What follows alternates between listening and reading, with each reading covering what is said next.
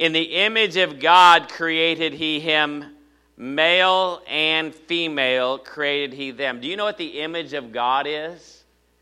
It's male and female joined together. Because God created Adam and he took a rib out, called it Eve, made a woman, and said, Be now joined together and become one in marriage. And that is the image of God. Can I get an amen?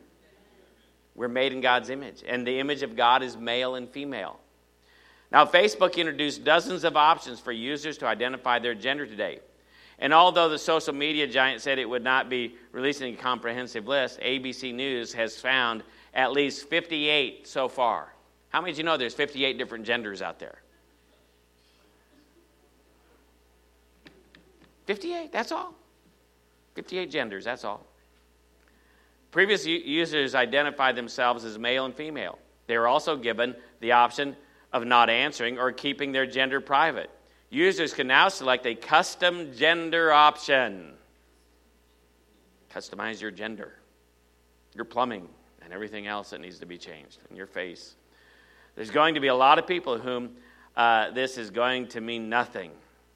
And others, it's going to mean the world to them, it says. Facebook will allow users to select between the pronouns him, her, or their. The following are the 58 gender options identified by ABC News agender, androgyne, androgen, androgynous, genus, I don't know even how to say these, androgynous, oh, excuse me, I do know that word, bigender, CIS, CIS gender, CIS female, CIS male, CIS man, CIS woman, uh, CIS gender female, CIS gender male, CIS gender man, CIS gender woman, female to male, FTM, gender fluid, gender nonconforming, gender questioning, gender variant, gender queer, intersex, male to female, MTF, neither, neutrois, nutrius, non binary, other, pangender,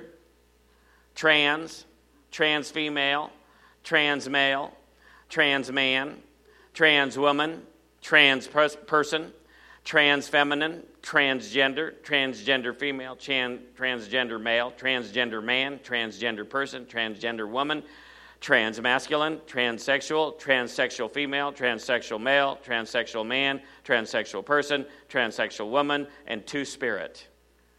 I think I want to change that one to demon spirit. If you got two spirits living inside you, there's something wrong because there's only supposed to be one of you on the inside unless it's the Holy Spirit. And if you are sensing there's another spirit living inside of you, all I have to say to you is come out, devil, because you've got a real problem. Is this ridiculous or is this ridiculous? This is not people just wanting. This is demonic confusion that hates the presence and the image of Almighty God. It wants to redefine who we are and take away from us our identity. It wants to remove from us any sense of being the image of Almighty God.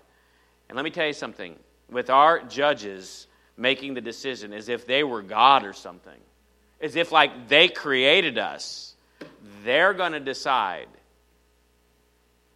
whether we should redefine marriage differently than God and God's law and the law of nature has defined marriage to be over the past how many thousands of years. I'm going to be talking about this in great detail Sunday.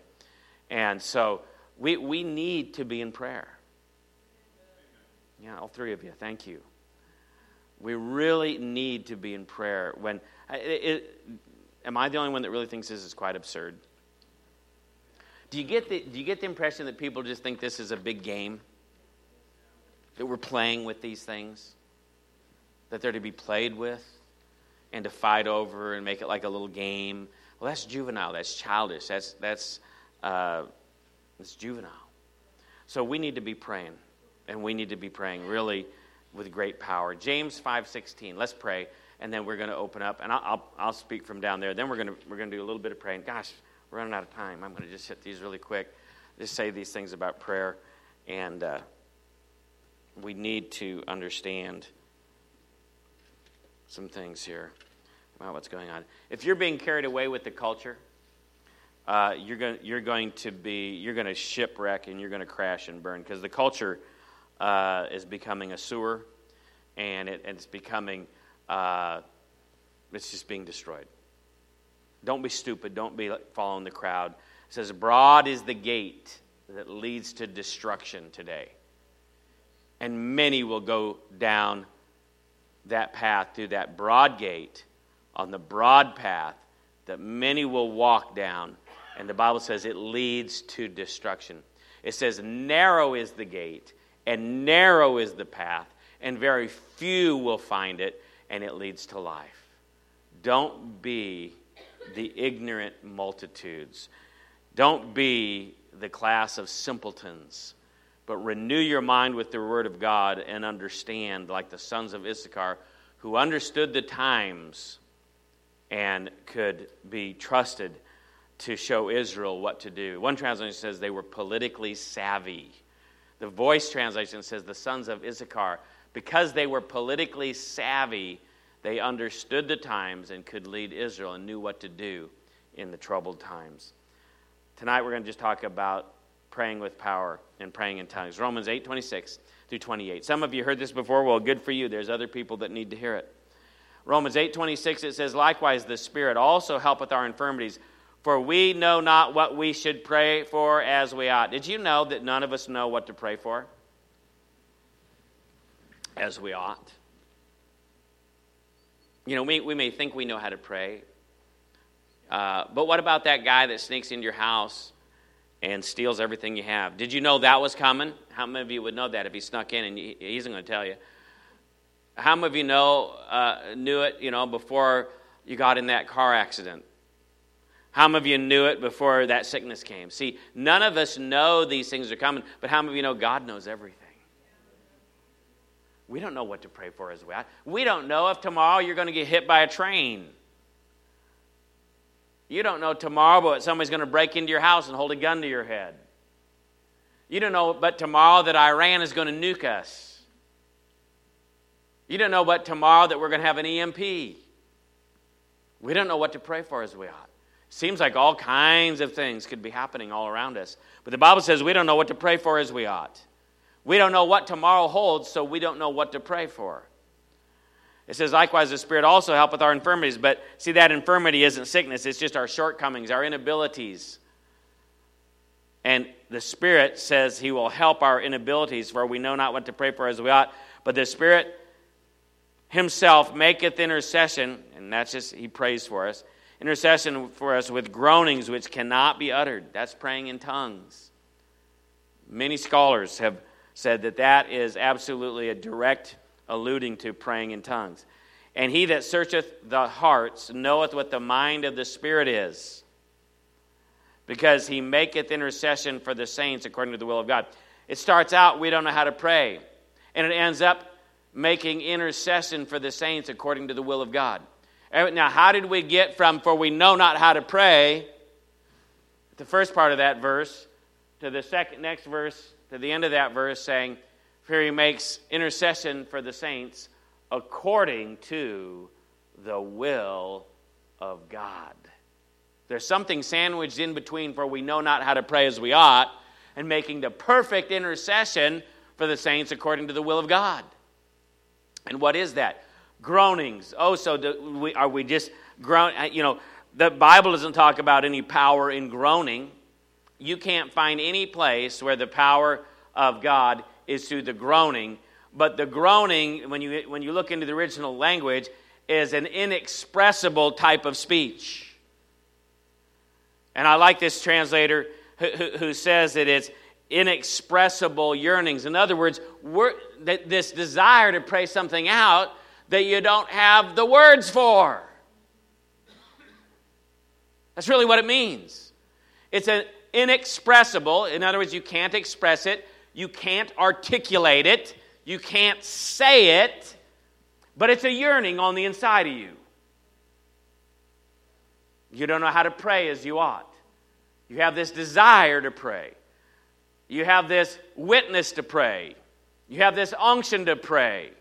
You have this uncanny desire that something needs to be said, but you don't know what it is. But the Spirit says He'll help you make intercession.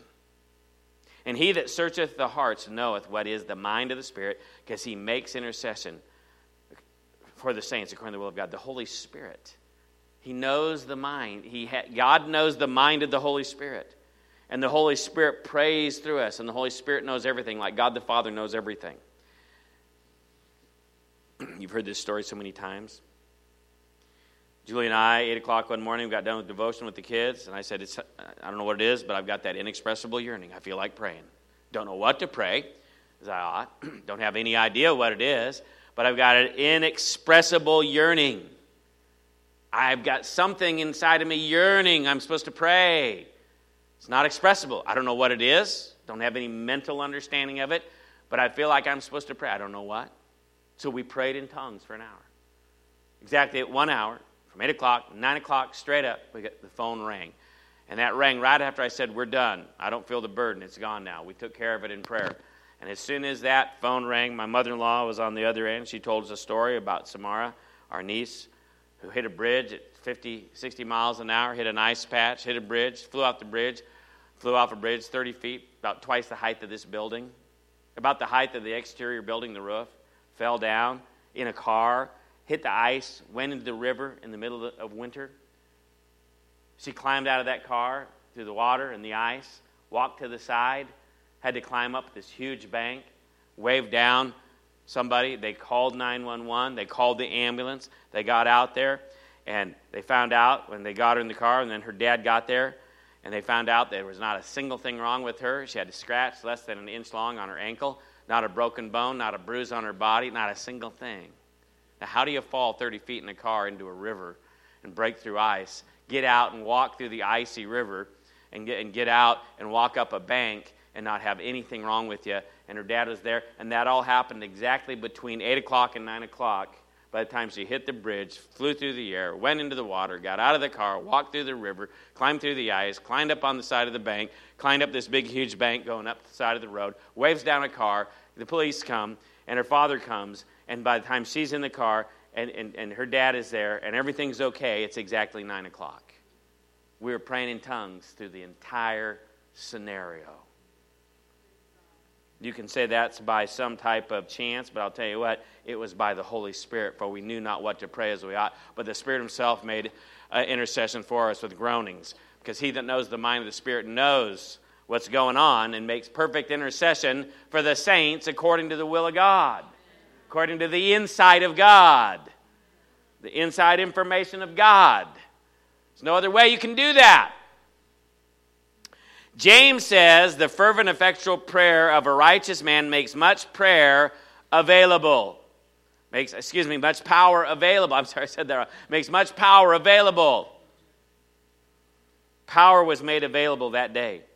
And this is the confidence that we have in Him. If we ask anything according to His will, we know that if He hears us, we know that we have the petitions we've desired. Praying the perfect will of God gives me all the confidence because we know that what 1 John 5 14 says. It says, you know, if we pray His will. And this is the confidence we have in Him. We ask anything according to His will, we know that He hears us. If we know that He hears us, we know that He has granted us the petitions that we've desired of Him. So that's 1 John. But what about James 4 2 and 3? It says, You ask, you have not because you ask not. And when you ask, you ask amiss.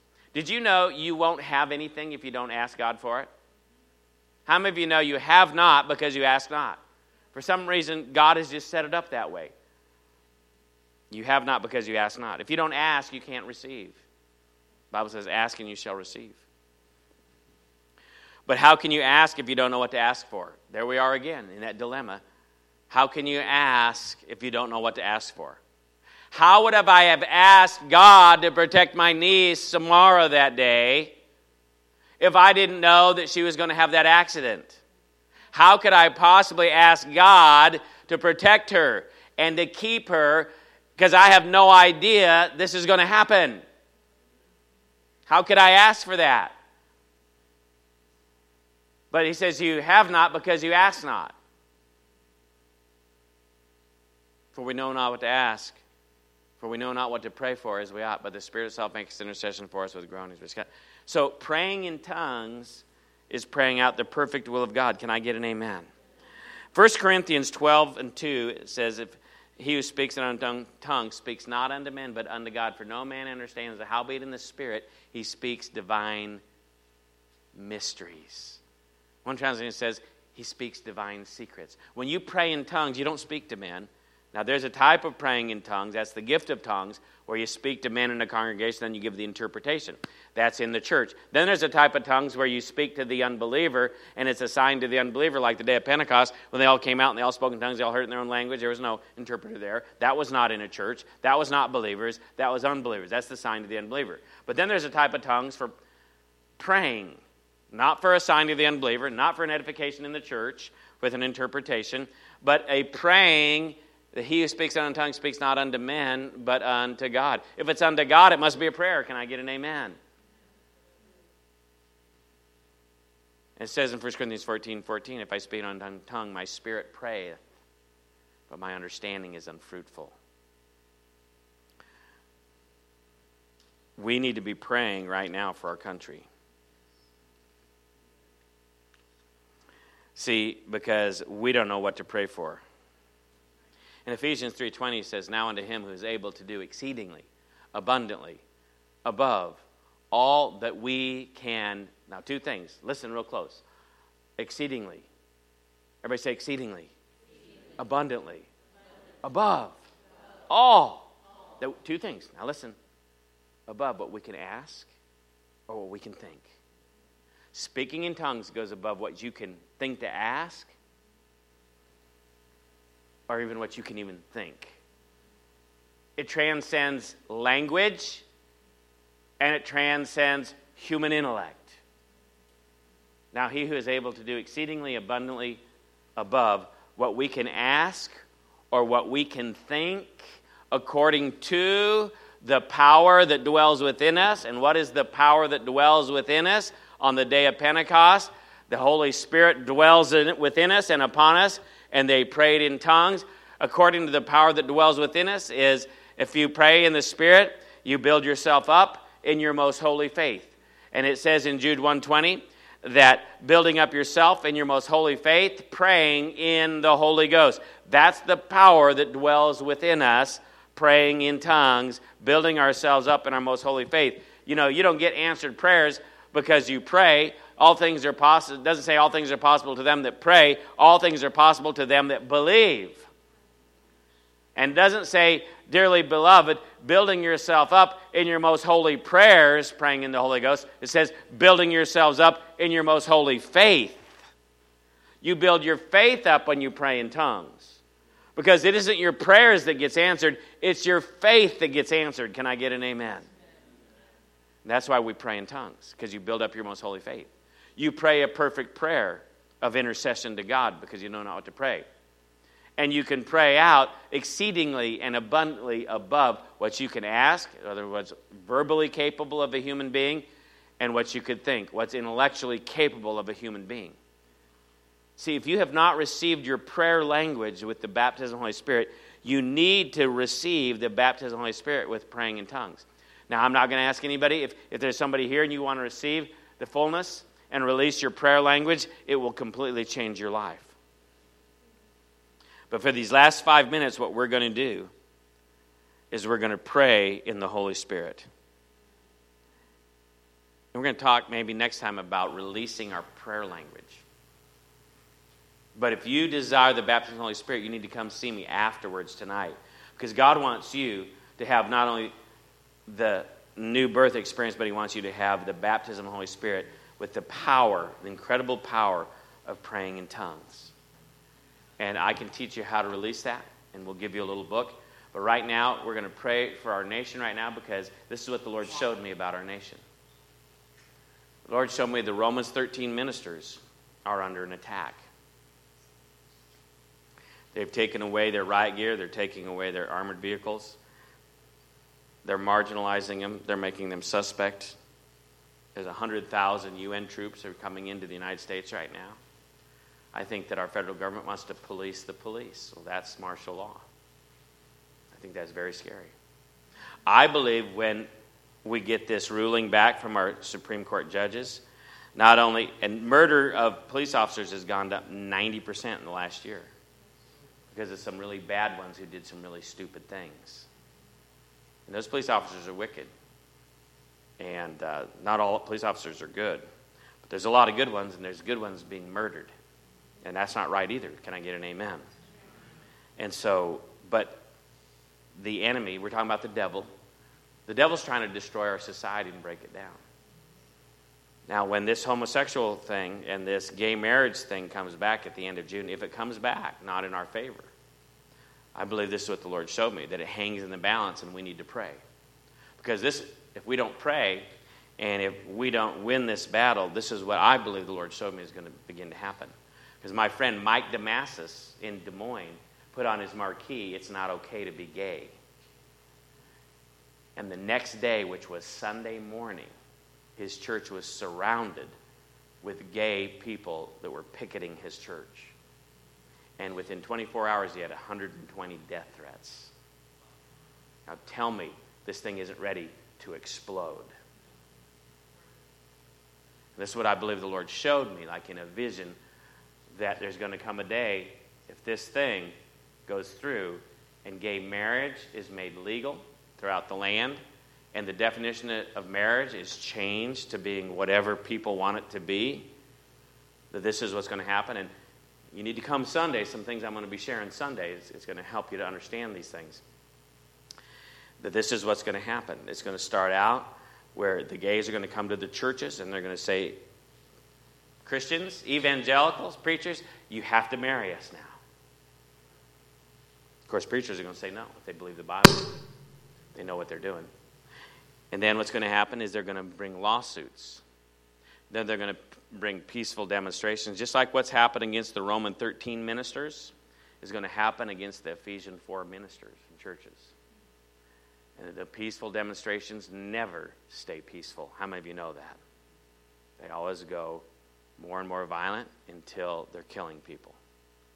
And that's you and I. Because there is a great violence in the land because it's like the days of Noah. And the Bible says the whole world was filled with violence. And the Bible says it will become like that again before the Lord returns. And I'm going to show you the connection between what's going on in the gay world and in the world of Noah, what took place back in those days. So, let's pray.